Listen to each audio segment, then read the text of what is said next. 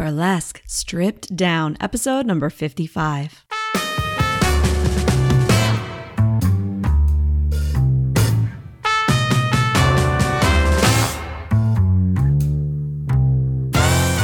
Welcome back, my friends. This is Velvet Eau Claire. As always, I am your guide through all of the secrets, saucy, sexy, and very, very often less than sexy secrets of us, the ladies, gents, and non binary folk behind the tassels. I am thrilled that you pressed play today. Thank you so much for joining for this lovely interview with one of my new favorite people. That's Miss D20. Before I get into uh, Miss D20 and a little bit more about her, let me just remind all of you that we are smack dab in the middle of the season O sex right now. So, if you are interested in sexuality in any of its different forms, particularly how it relates to burlesque and to being a performer, an artist, and an activist, and all of these things, we've talked about a lot so far uh, on this season. So, be sure that if you're interested in any of those things, that you've gone back and listened to all of our interviews. We've had some specifically with burlesque performers, like this one with Miss D20, about how sexuality kind of uh, intersects with their art. But we've also brought on a lot of other um, sexuality experts,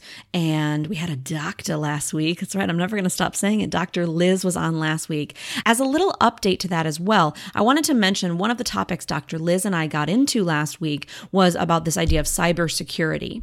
And after I published that episode, one of the members of the BSD posse actually sent me a little bit of information um, after they listened to the episode talking about something kind of interesting that they're working on right now called the privacy paradox.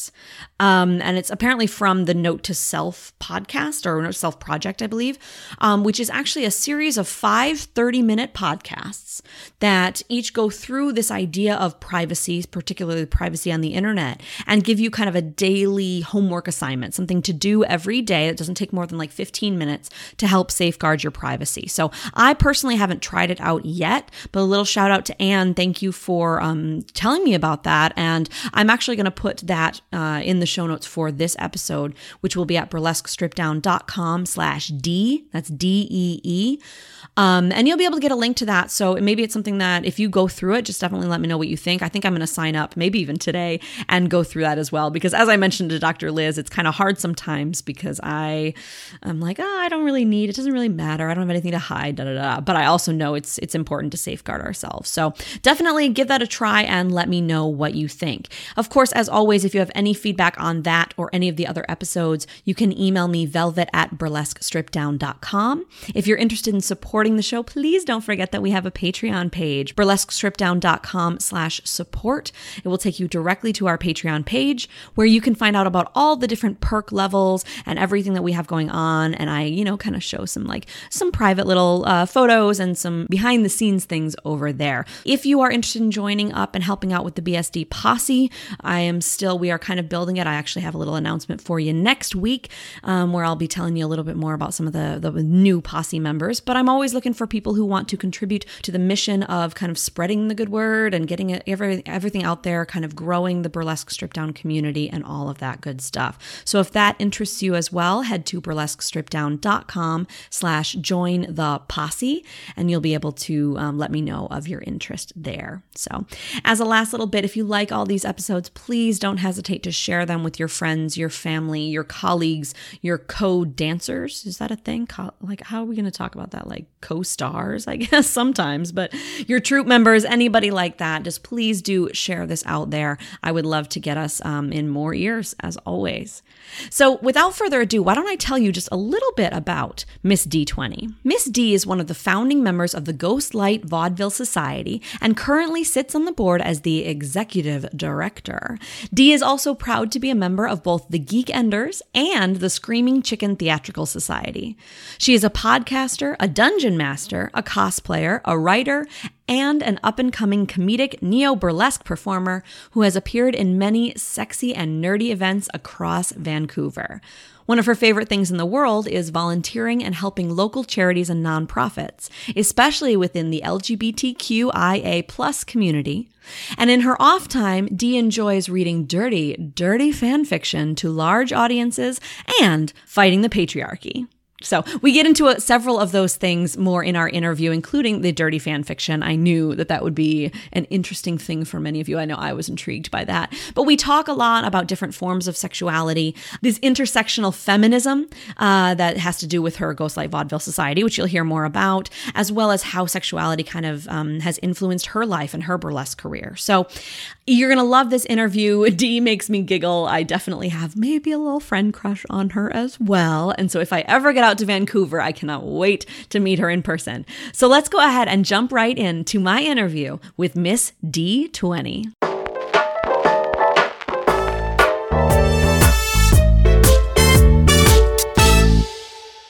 All right, my friends, you heard right. We do have Miss D20 here on the show today. How are you doing, Miss D20? I am super cold right now, Velvet. You're cold. That's right, because you're up in those north places, aren't you? Well, uh, kind of. I'm in Vancouver. See, that's way far north. well, Vancouver is known for its beautiful rainy winters and beautiful rainy summers. Yay. But someone mixed it up, and I have about 20 centimeters of snow outside right now. Oh my God. I wish you could see my face right now. I'm just like, yeah. Snow, the white stuff. It's so bad. Ugh. I remember, I mean, I grew up in Wisconsin, so I'm familiar with this, with that white stuff that used to fall down from the sky. But man, it was fun when you were a kid, you know, and you got to like go yeah. and play in it. But now your nipples are just cold all the time. Right? Just perky and cold and ugh. Yeah, and you got to dress in layers, and then you get all sweaty underneath the layers, but you're like freezing but sweating yes. at the same time. I don't yes, like that it. is my life right now. Ugh. Not a I'm going to come down to Florida. yes, I was just going to say you have to come down here in the wintertime. Be one of those like we call them snowbirds, you know? Yeah. All the oh, yeah. retired people who spend like the summers up north and then the winters down here. It's great. That's all of Canada does that. That's pretty much what we got. Yeah. Yup. So, well, cool. I have to tell you first off that I just I love your name, Miss D20. For Thank any of the non-nerds out there, would you like to explain a little bit about what that actually kind of like what the pun is there? Yeah. Um so I started out doing nerdlesque and nerdlesque is just burlesque for nerdy people. And when I was developing my name, um, I actually asked my friends saying like, what I need to have kind of a nerdy name. I want it to kind of register as nerdlesque. And one of my friends, Alex, just tweeted at me, Miss D20. And I just connected to it right away. Uh, a D20 die is what you use for Dungeons and Dragons and a lot of other role playing games. And I love D&D. Awesome. So that's that's where it all came together. And actually my first very first number was a Dungeon Master's number.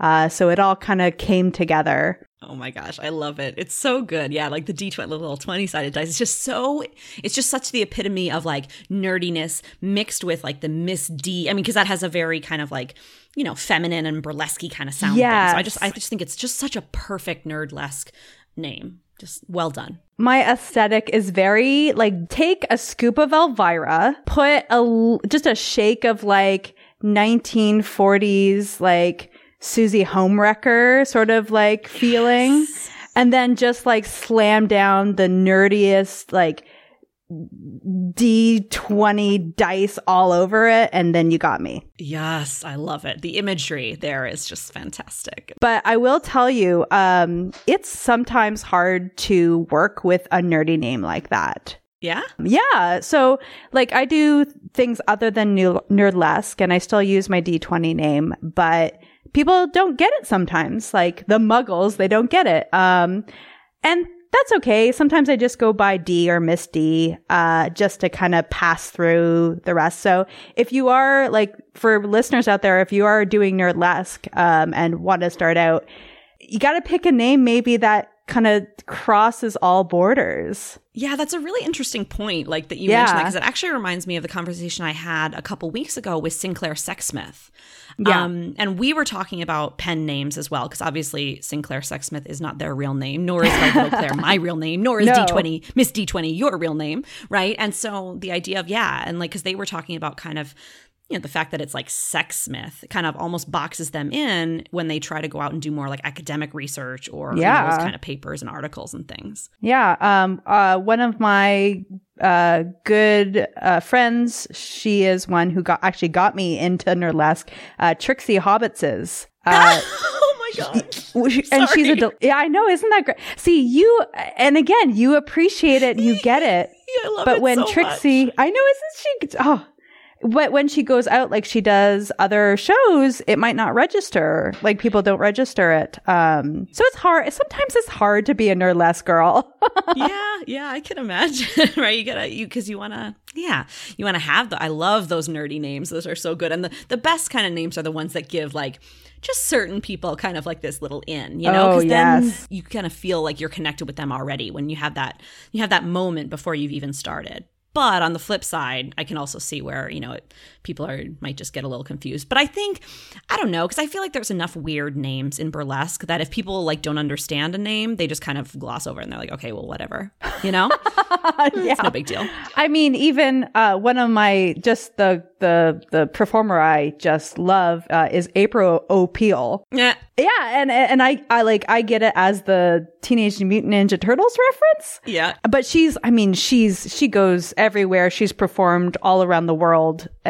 and people kind of get it. Maybe don't get the whole nerdy aspect of it. I don't know. Or maybe, I don't know if she had the nerdy aspect. Maybe she just likes it. Oh, I'm don't sure. know. She must have. Maybe, She maybe must not, have yeah. known. But you're April right. I mean, people known. appreciate you know the name, and then like if they get it, like that's another extra. I remember also when I had um, Hannah Lee on um, Ah. earlier in- here in the season of sex, and I totally the whole time I was talking with her, I did not. I was like, okay, Hannah Lee, whatever. And then I think it was when I was recording separately, like the intro for her, that I was like, oh, like Oh. Puff the Magic Dragon in the land called Hannah Lee. I get it now. That's some deep cuts. right like i totally i didn't i didn't get that at all the first time so you know I, but i think we can still we still appreciate you know the cutesy names but Yeah. so Yeah. enough about our names i mean they're great names and they're wonderful They are. and yay but we've heard a little bit about you in the bio but like what kind of tell us a little bit more about like your journey and about who miss d20 is like kind of as a Oh, human boy. being kind of deep down inside. Holy moly. Uh, well, my burlesque journey happened when I got to move to the real big city of Vancouver. Uh, yeah, wow. And I went to my first uh, burlesque festival, the Vancouver International Burlesque Festival here. It was at a really small venue back then. I think this was like, oh boy, 2011, uh, 2012. And I saw, um, actually April, April O'Peel and, uh, she is so funny just her comedy routines make you and her the stories that she tell tells just makes you laugh. But she's sexy at the same time but it doesn't matter because she's making you laugh. And i've done um a lot of theater some dance and a lot of improv and comedy. And i, I consider myself a comedian. And i thought whoa that's that's something i've never seen before. Like burlesque comedy burlesque? How, that's a thing? And um so in 2014 i pitched my first number to the geekenders which is the local nerdlesque troupe and trixie hobbitses cast me uh and ever since then i just been into it into uh, getting deeper and deeper into it actually yes coming down the rabbit Oh hole Oh my gosh. Yeah. it. yeah i'm part of like three groups now and um, lots of numbers going everywhere now Sweet. And so it's kind of it was that, you know, that that that fusion kind of of comedy and what like um empowerment or or you know femininity that kind of did it for you?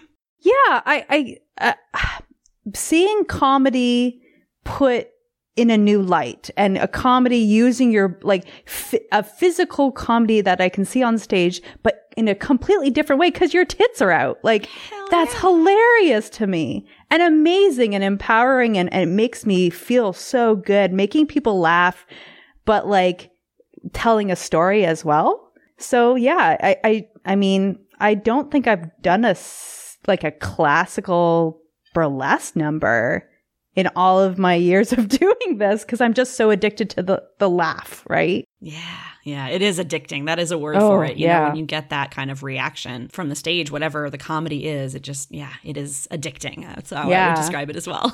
so, what do you have going on kind of right now that you're the most excited about?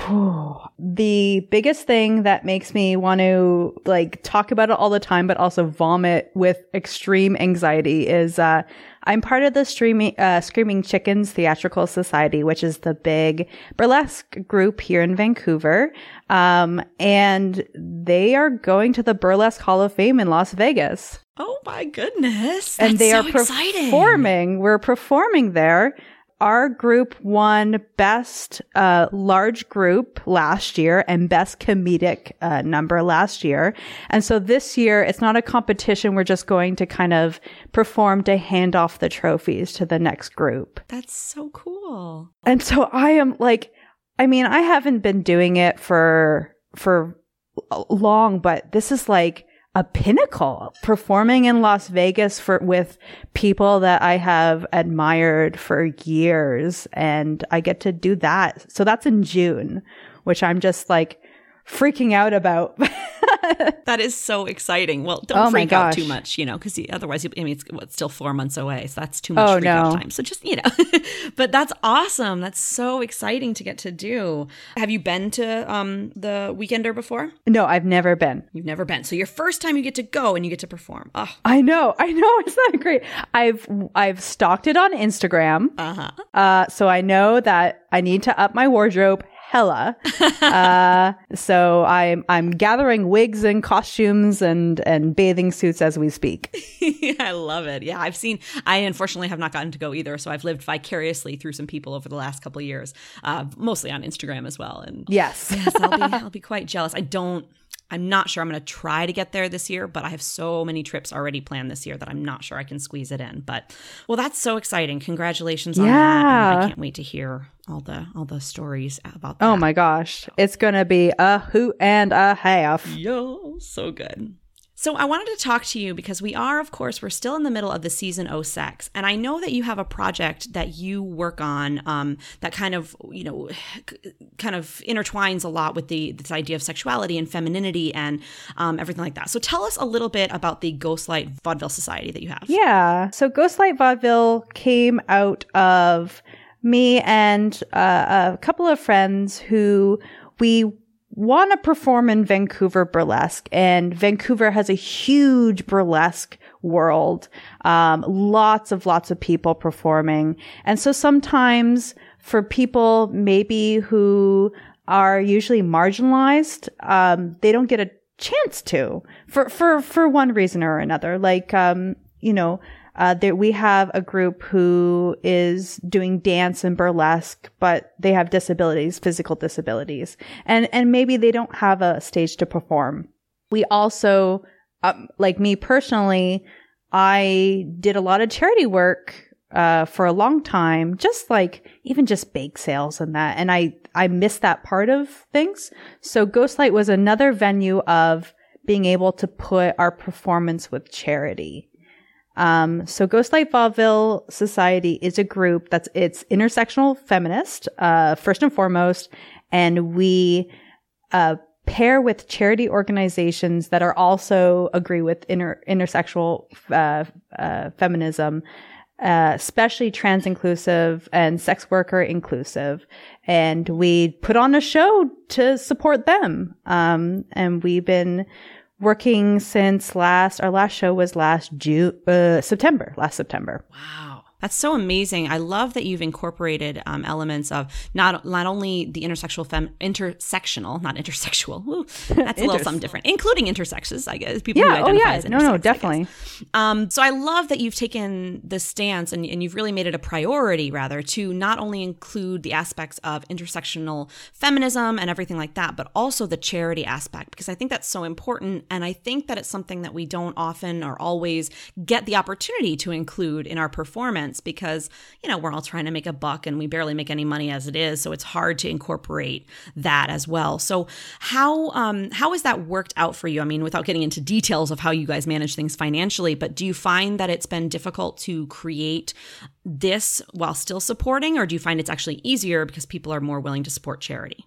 Yeah. So, well, first and foremost, we know, like, we recognize that us and a lot of people in Vancouver live with a lot of privilege. Mm. So, um, taking the, on that, and we have a lot of people helping us and, and recognize that, like, we have enough privilege to do something for other people, which is, which is wonderful.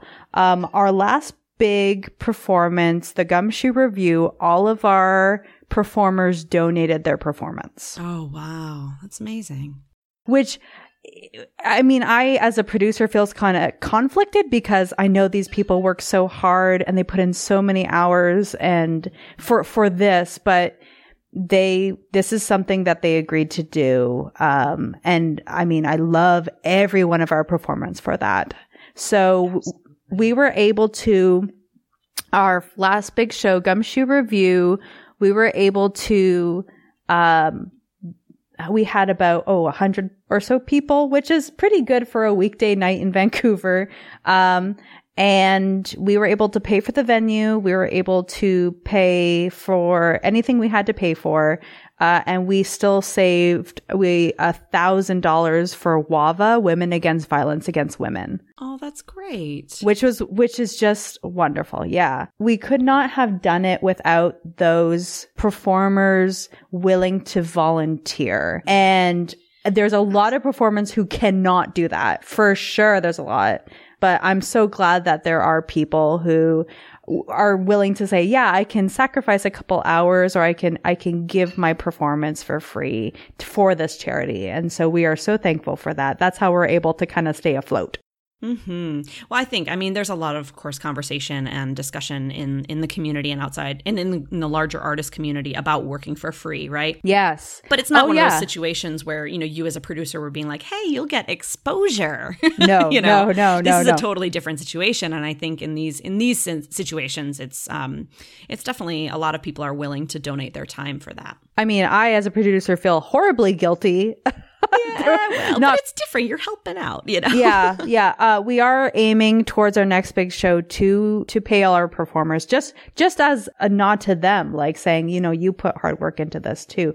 Uh, there are performers who will say, no, yeah, you can donate my mine to charity, and and they're lovely. But I realize that there are a lot of people who don't have that privilege and and need and you know they work hard and they need the money to continue working. So, but that's where we're working towards. Um, our next project we're looking towards working with a charity that's trans inclusive to donate menstrual items, oh, uh, hygiene products. So that's our next kind of uh, big thing that we're looking towards doing. Very good. So when you put on these um, different events and shows and things, do the, is it pretty much just like you you know have the charity kind of advertise, or how how exactly do you combine the activism in with the art?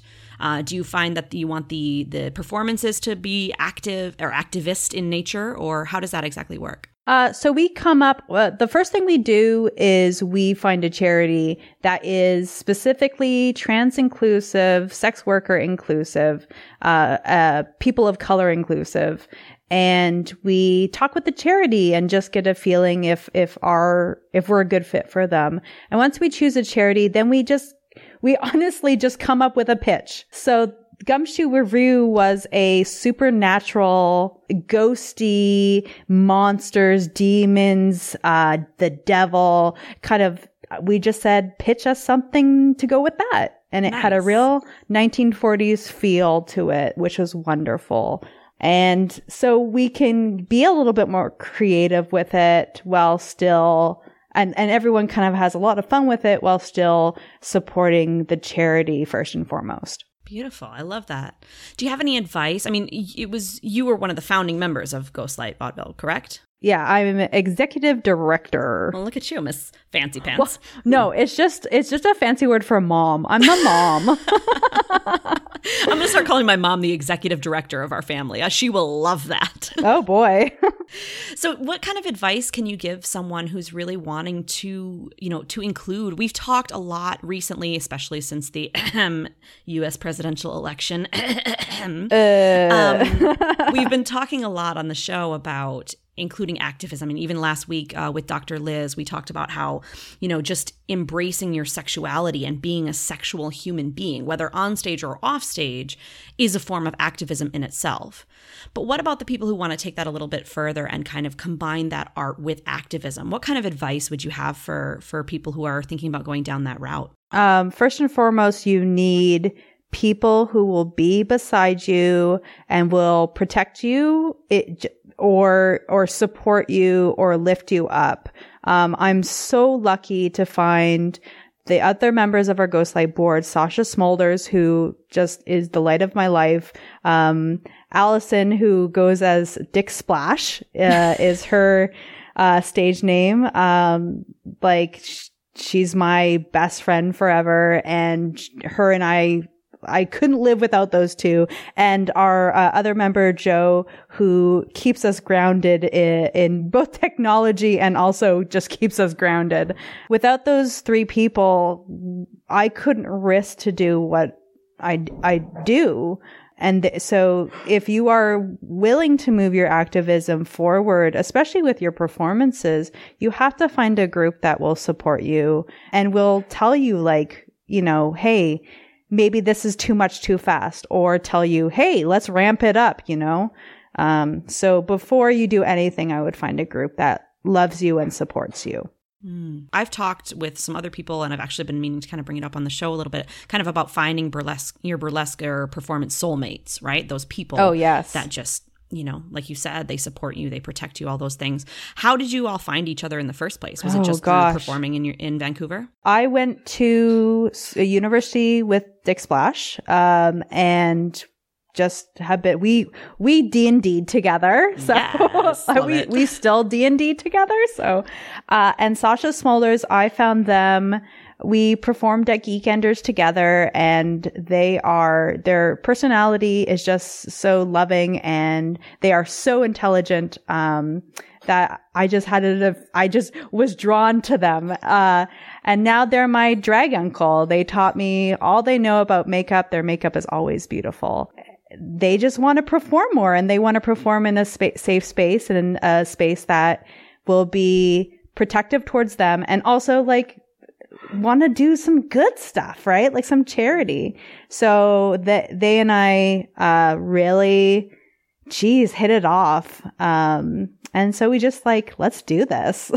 let's have coffee and do this. Yes, that's awesome. It's so invigorating when you find when you meet people like that that just um you can tell that there's something, you know. Yes. Um one of my favorites and God, I wish I could remember what podcast it was on. I listen to so many podcasts. There's so many interviews like rolling around in my head. It's ridiculous. But um uh, I wish I could give credit. If I think of it, I'll put it in the show notes later. But there was someone talking about how they met someone else.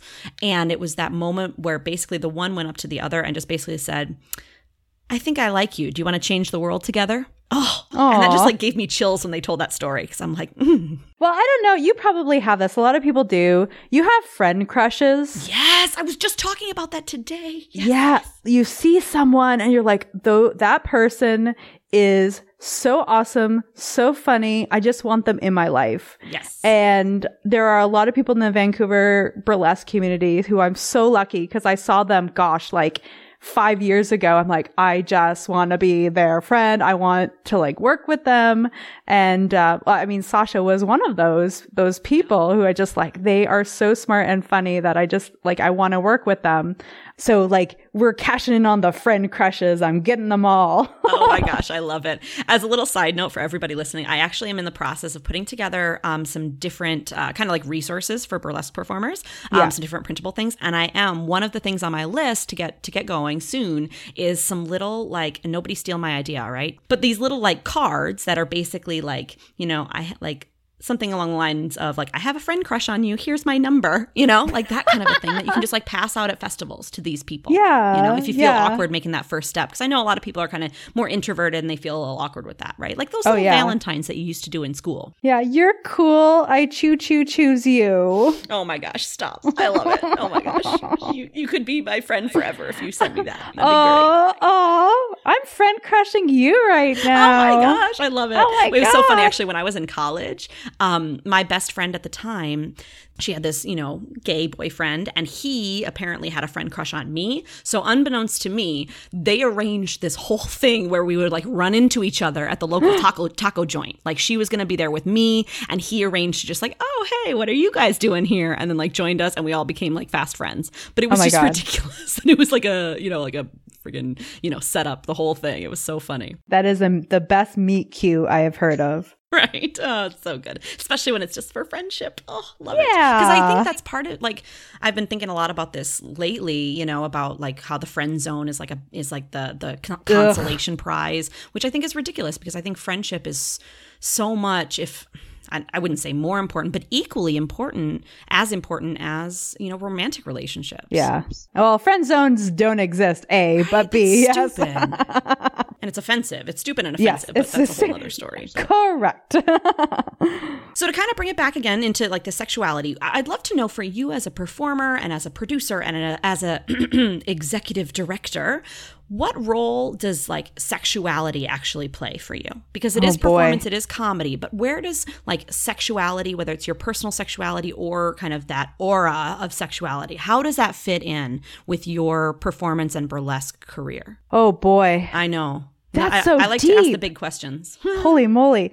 It's it's funny because burlesque was one of those things that I don't find overtly sexual. Mm. I mean, women and men and everyone in between and non-genders up on stage getting naked, like I think of it more as performance art or Mhm. you know, I don't know, something something amazing to look at. But when I started performing, I started understanding like oh, I get it now. Like this is a power thing, like a sexual power thing.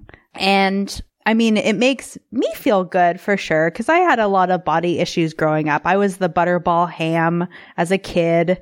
Uh, but it also made me kind of realize too that like my sexuality is not black and white.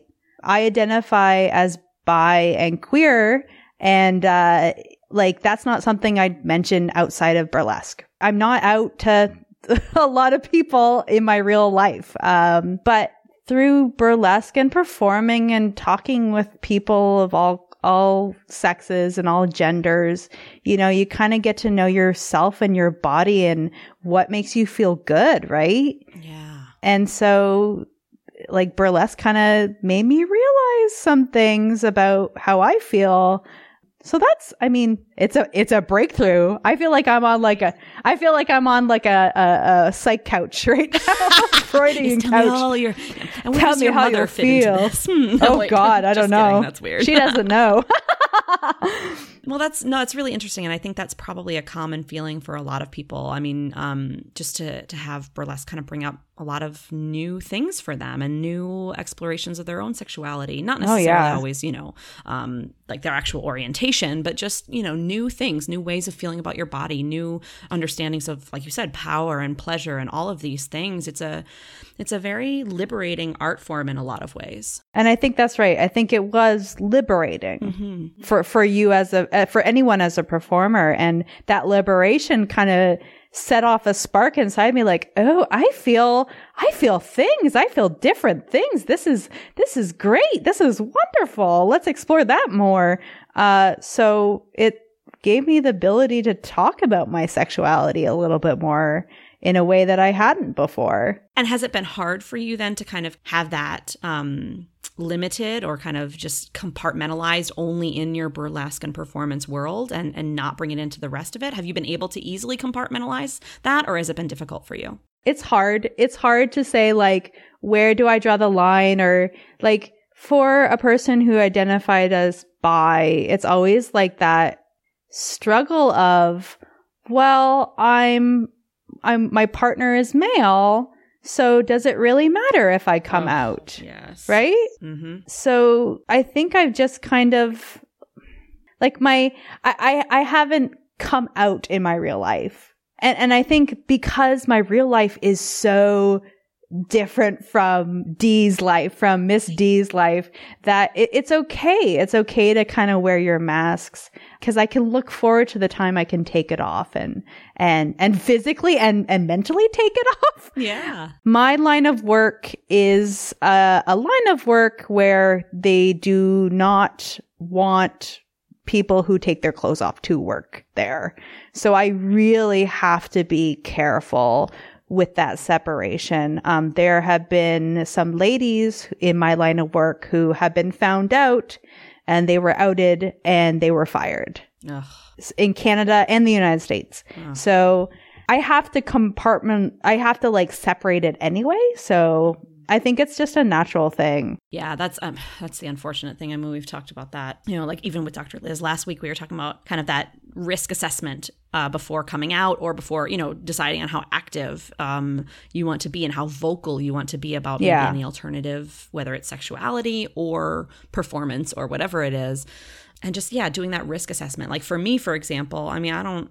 I don't have, you know, I have some clients. I mostly work freelance, so I have some clients that might dump me, but nothing I'm too worried about. You know, my career is not one that uh, that hinges on my purity or my non taking clothes off on stage. So, and I'm lucky in that respect, and so I've decided to be more vocal about it. And most of my real life friends also know know that I do burlesque, and the majority of them, I think, know that I'm that I identify as, as queer, bisexual as well. Um, and now, especially since the podcast last week, more and more might know that I'm also polyamorous. So there's that. Hey, just throwing everything out there. There, but again, everything. I'm lucky in that um, I don't think I risk as much. Whereas I know a lot of people who are in maybe the education field or the healthcare field or, you know, name your field here that would not be as accepting. And so they have to be more careful, you know? Yeah. And also, I mean, if I did, like, I have a partner who loves me and, and, uh, accepts me and understands. And I have friends who love me and accepts me and understands.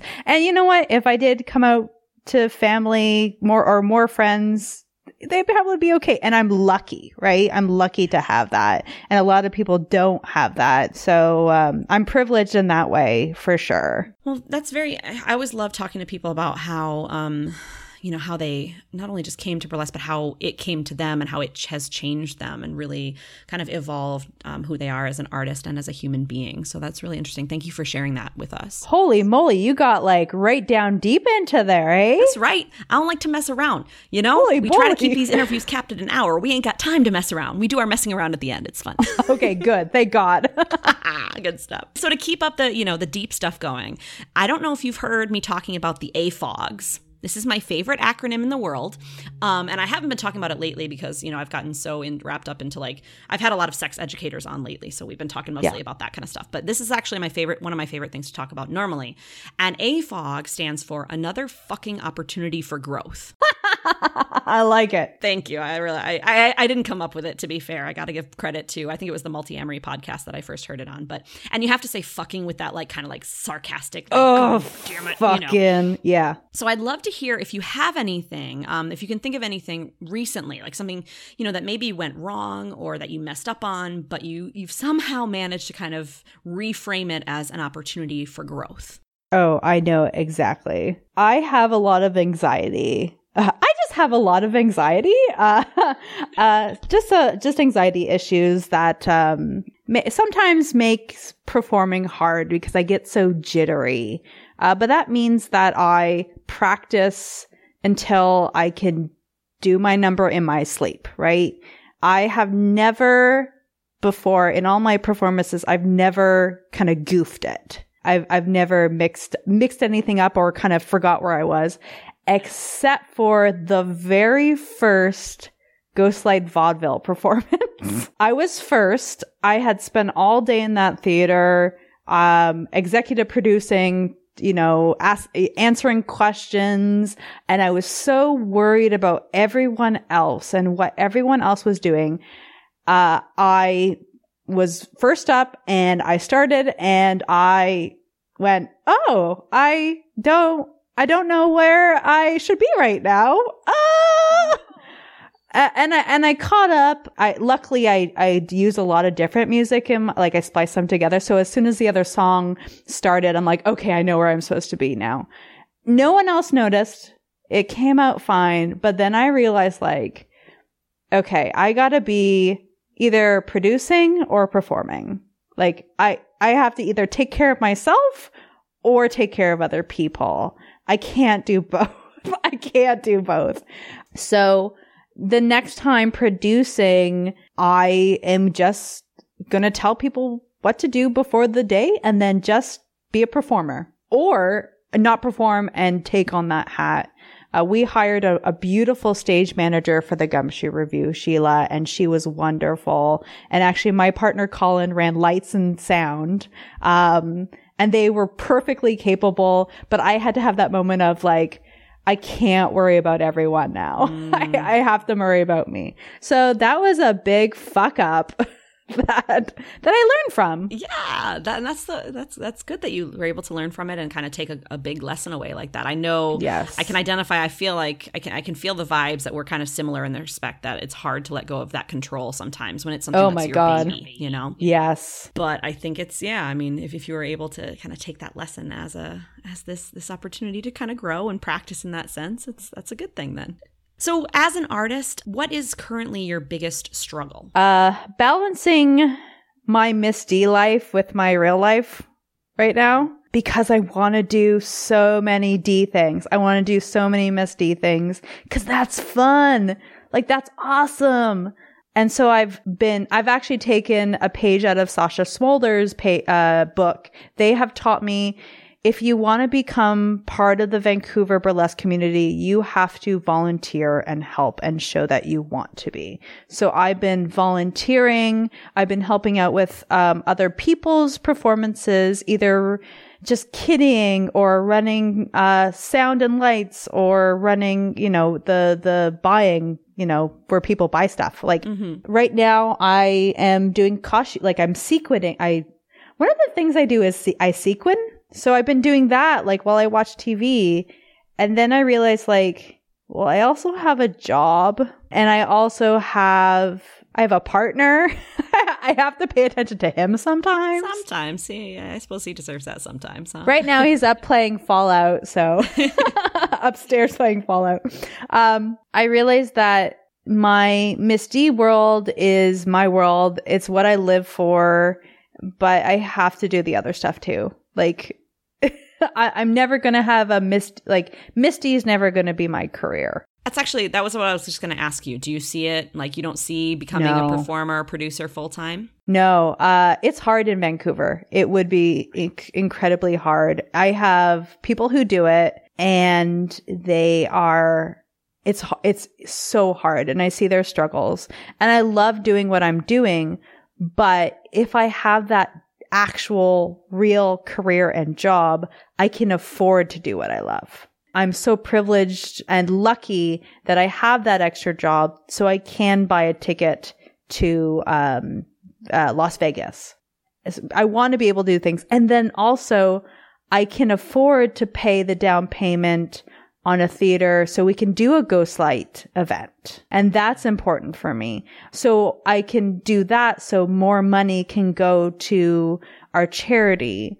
Without my other life, I wouldn't be able to do all the things that I want to do and give back and help other people and, and perform. So I kind of like, I got the side hustle going. Mm-hmm. Right? Yeah, you're right. I mean, it's it's that catch twenty two. It's like you know, I don't like even for me, I feel this all the time. I'm like, I don't want to have just a regular job because that's not as fun as all these other things. But you know, you gotta you gotta fund these other things somehow. You know? Yeah, and I recognize like the fact that I do have a job. It allows me to have, and I have to recognize that I have a privilege that you know, I'm able to put a down payment on a theater and a lot of other performers, because performing is their life, they can't do that and they have that struggle. So if I can take time out of my own life and volunteer for them for free, help them out for them for free, then then that's my kind of way of giving back to the community. Oh, so nice. That's such a good mentality to have and I think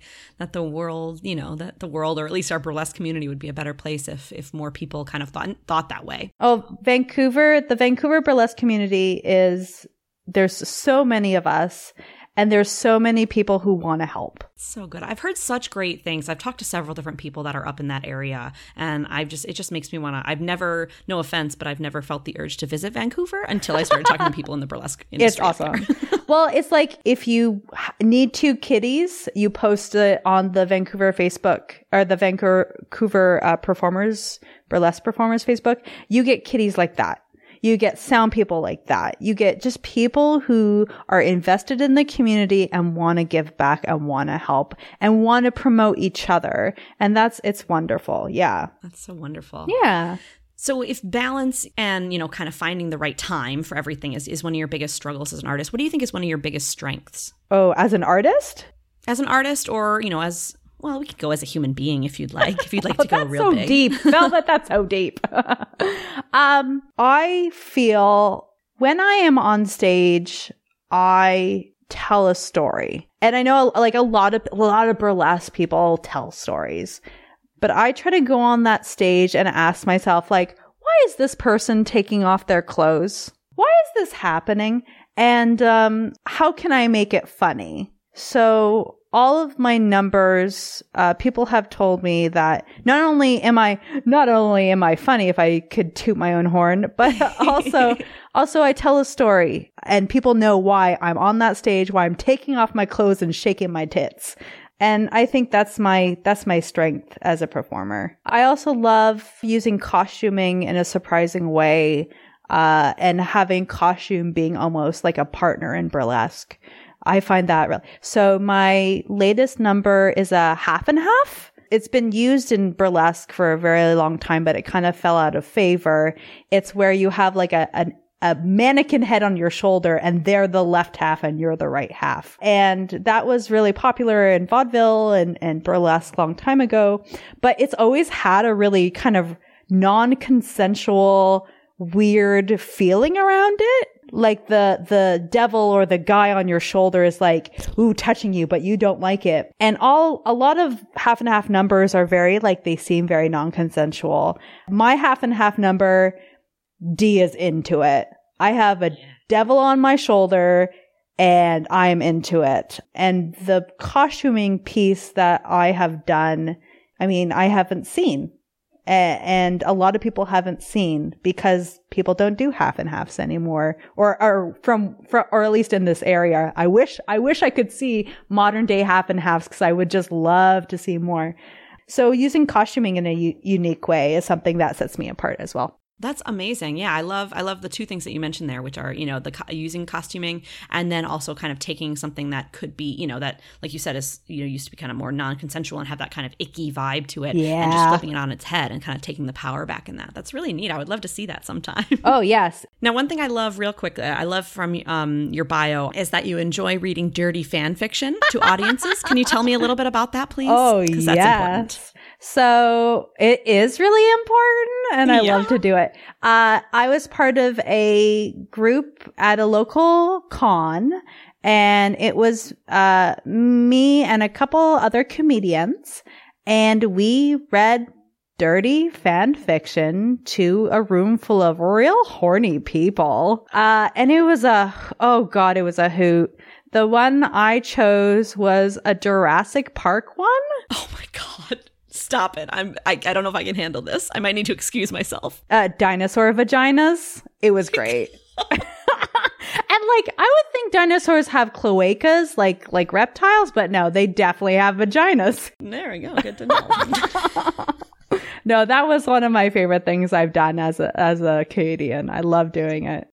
That's hilarious. I love it. So, I always like to talk a little bit too about self care um, because I think self care is one of those kind of miscon- often misconstrued uh, little phrases that we all always just think about, like, you know, oh, bubble baths and massages. Nothing wrong with those if that's your thing. But a lot of us have very different versions or different ideas of what self care means to us and what it is for us. So, what is your personal favorite self care practice? uh, it's something that I call a victory burger.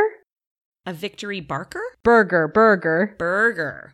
That makes more sense. Okay, I love it. Tell me. So, I, again, have a lot of anxiety. So, I don't tend to eat the entire day. I can get some like toast down, but that's about it. Uh, so, my beautiful, lovely partner, my first performance, I, I performed and I was shaking and I was just like so overwhelmed. And he brought me a giant tofu burger with like pineapple on it. And I just mowed it down. and so now it's tradition whenever I perform, the right after I get off of stage and I still like have lipstick all over my eyes out, like just makeup everywhere and I got my tits out. I just take out this burger that I have and just consume it. and just live in the moment. Like, I did this. Good job, me. This is my reward. This amazing burger. Oh my gosh, I love that. I, I don't even I, I don't even know you and I have this image of you just, you know, like, you know, like kind of like have, you know, kind of all like half dressed and half mussed and like, you know, maybe makeup a little mixed, missed up and sweating and everything and just like Oh. mowing down this burger. I love it. It's a great little image. Thank you for that. yeah, cuz I mean, a lot of if you don't if listeners don't do burlesque, like we get gross and sweaty and mm-hmm. smelly. We smell. Our costumes Yeah. stink. And it's not glamorous. Like it's not. But that burger, oh, that burger, it's so good. And that is a perfect example of, you know, a true self-care practice, right? Yes. Maybe it's not like the best health-wise, yeah, whatever. Oh, I don't fucking care. because what matters is if it makes you feel good and it's a reward for you. I Yeah. think that's, that's great. All right. How about one thing that you always have in your burlesque backstage kit? Oh, this is also very easy. The fastest way to make friends backstage is to have carpet tape and scissors. Yes, ma'am. Like that is how you get your new girlfriends and boyfriends and all friends. That's how you meet everyone because everyone, there is always someone who, oh gosh, I forgot my scissors or, oh no, I forgot to, and that's how you make friends. And I'm all about making friends backstage. Yay. That's awesome. All right. Well, I mean, this is like going by really fast, and I can't believe that we've already been talking for so long because I just feel like we could keep going and going and going. I also really have to pee, so Oh my goodness. Well, then we better hurry this up a little bit. yeah. So let's go ahead and move on to our last two sections. The first one I like to call Pick Your Poison. And as you've already noticed, we did get very deep. We Oh got boy, into the, we you know, the- did. the depths of Miss D20. That sounds dirty. I didn't mean it that way, but oh god, the dungeons. the I've got some like beholders in there and some mind flayers. Oh boy. can't even take this where I want to take this, but we're gonna we're gonna focus. All right. So we've gotten real deep into that dungeon, Yes. but we're gonna go back up to the top a little bit. We're gonna check out the light of day a little bit. Oh, thank God. Yeah, I know. We're to go a little superficial here. Good. so I've got 11 different silly questions, but we're only going to have you answer one of them. So I'm going to have you pick any number. It's going to be totally random, numbers 1 through 11, and we'll get you to answer that one. I'm gonna go with number nine. Number 9. That is a great great. Oh, I like this one. Oh, good. What is your go-to karaoke song? oh, I don't do a lot of karaoke. Oh But no, no, no. I do have, I mean, I do have songs though. Everyone has songs, right? I'm going to say, oh boy, I'm going to say anything by Tenacious D. Ooh, that is an interesting choice. Well, cause I, cause I love, I, I think my closest singing voice is Jack Black, but not in a good way. I want I want to hear that sometime. no, you don't. and our next little section is what is called this or that. And this is kind of our quick fire round. And I'm going to give you two options. And all you need to do is tell me which one you prefer. Okay. Okay. Yes. And I always mention that you can interpret these in any way you like. Oh, I will. Yes. all right. Starbucks or Dunkin' Donuts? Tim Hortons. Oh gosh, you're Canadian. so This is going to be so difficult for you. I like to think outside the box. fair enough. You're gonna do this for all of them, are you? No, yes. Oh, I hell I am. Give it to me, girl. All right. How about city or country? Oh, city, Movies or TV shows? TV. I can't sit in a movie theater now. Well, and, now movies are getting longer and longer. Yes. We're getting like these like three and a half hour epics. Oh God, I can't no. handle it. No, it's a lot. How about Dita Von Teese or Dirty Martini? Dirty martini. Dirty, dirty. What about a dirty martini or a pint of beer? Oh, a dirty martini. Though I have a whole bottle of chilled rosé that's sitting right next to me right now. And so that's also my pick. I like it. Very nice. Very nice. How about day or night? Nighttime. Harry Potter or Star Wars? Oh gosh. Star Trek? I am a big Trekkie myself, so I will allow it. Which Okay, which Star good, Trek, good. though, or all of Uh them? Well, I grew up with next gen, so obviously next gen. Me too. Me too. I love it so much. Oh my gosh, it's so we're the we're the old, so yeah. How about top or bottom? uh top. Mountains or ocean? Ocean. Classic or neo burlesque? Neo. Peanut butter or jelly? Peanut butter. Comedy or tragedy? Comedy. Duh. Marvel or DC? Oh, definitely DC. Though right now in my pull box, I have more Marvel than DC, which kind of hurts me. But I have more Archie comics than anything, really. Love it. Very nice. I haven't read a good Archie comic in a while. Oh, they're so good. They're so good. Well, and I just heard about that new like what it's a show, right? Like the Riverdale gang. Uh, yeah, it's very, it's very, very, very uh, uh, different than the than the comics, though. okay, Yeah. but it's like based on the same characters and stuff. yeah, based on the same characters, but a lot more statutory rape. Oh, lovely. I know, right? wah wah wah. You want womp? Okay, how about heels or bare feet? Bare feet. And lastly, the ever important sleep or sex. Oh, girl, I'm over 30, so sleep. yes, snaps to that. I, I feel you. Sex is great, but man, I never get Oh. enough sleep. Uh, so I just am so tie tie all the time. Always. All right, as we start to wrap up, I would love to hear if you have them off the top of your head um, to tell us about two YouTube videos that we should check out. One of yours or, or a troupe of yours, if you have any of them up, and one that you can't get enough of right now. Oh gosh. Um, well, you can, I'm working to get my own website together with all my performances together. But if you want to see some of mine or some of the Geekenders troupe, you can go to YouTube and search Geekenders and they put up, um, a lot of their performances. The one that I've done recently was a Dick Grayson number. Nice. So it's me starting out as, you know, Robin from Batman 66, and then I get super angsty and go into Nightwing, and it's very, very good. So any of the Geekender stuff, you can check that out. The video I'm obsessed with, and I'm just obsessed with these two in general, is Kitten and Lou. Oh, they're so good. Oh my god. They do this cowboy number.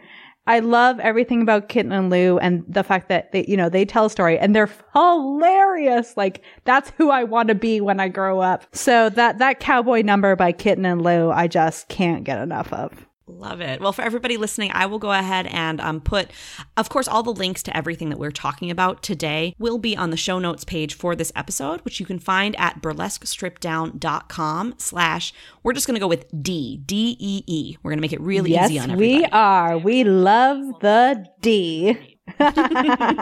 so burlesquestrippeddown.com slash D D E E. And that's where you're going to find all the links as well as I'll go ahead and, and get those two YouTube videos. I'll get the one of uh, you as Dick Grayson if I can find it and the Kitten and Lou one. And we'll go ahead and embed those right in there. And you can always check out more on YouTube. But Yeah. speaking of that, I mean, I know that people are going to want to stay in touch with you. They're going to want to find out more about you with Ghostlight Vaudeville They and are? Geekenders and all the other things that you do. Wow. Yeah. I mean, we all love you now. We all have friend crushes on you. Oh That's the boy. You see what I did there? I brought it back. Yeah. Ah. Buy me a burger and I'm yours.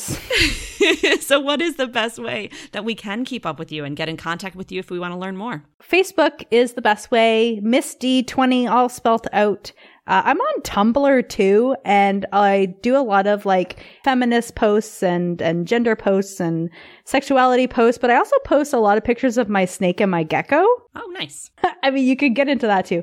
And I'm also on Instagram, Misty20, the number 20, though, I believe. And I will have a website up and it will just be my name and it will just be where I put my videos and everything where I can like do pitches for festivals and that. That will be eventually. For now, for anybody listening to this, you know, like in the moment, um, I will put all those links, and then as soon as you know, if you do get a website up, you can just kind of let me know, and I'll add that, and I'll update the um the show notes page with that. So That'd be lovely. It'll be a surprise if you you know if you're listening to this in the future, you can go to the go to the show notes page and see if she has a website or not. It'll be Oh fun. boy, like that'll a be a game. surprise for me too. Oh, neat. Oh, shucks. Can you tell it's late at night that we're recording? I mean, it's not late for you. You're over on the West Coast. It's a little late at night for me, and I'm just Oh, like a little loopy right now. It's great. No. I love it. My bedtime's seven o'clock. it's past both of our bedtimes. Oh, then. boy. Well, I can't believe how fast this went. I really like it just flew by. Yeah. Um, so thank you so much, Dee, for coming on and sharing your story with us and giving some great advice for those of us again who do want to include more activism and kind of combine our worlds together a little bit. Uh, do you have anything else you wanted to share with the burlesque stripped down audience? Well, I mean, I gave a lot of advice, but I also am white and cis and have a lot of privilege. Uh, so I do encourage people to go out there and help out people who maybe, especially nowadays, help out people who, you know, don't have that ability. You know, help out our fellow person of color, help out your, your trans women and men, help out your non-gender fellows, you know, your intersex, uh, fe- friends. Just help, just help each other. Just come together and play a big game of D&D and eat Cheetos and pop and all love each other. Yes. Oh my gosh, it sounds amazing. Why can't we all just get along and play D and D and eat Cheetos and drink soda?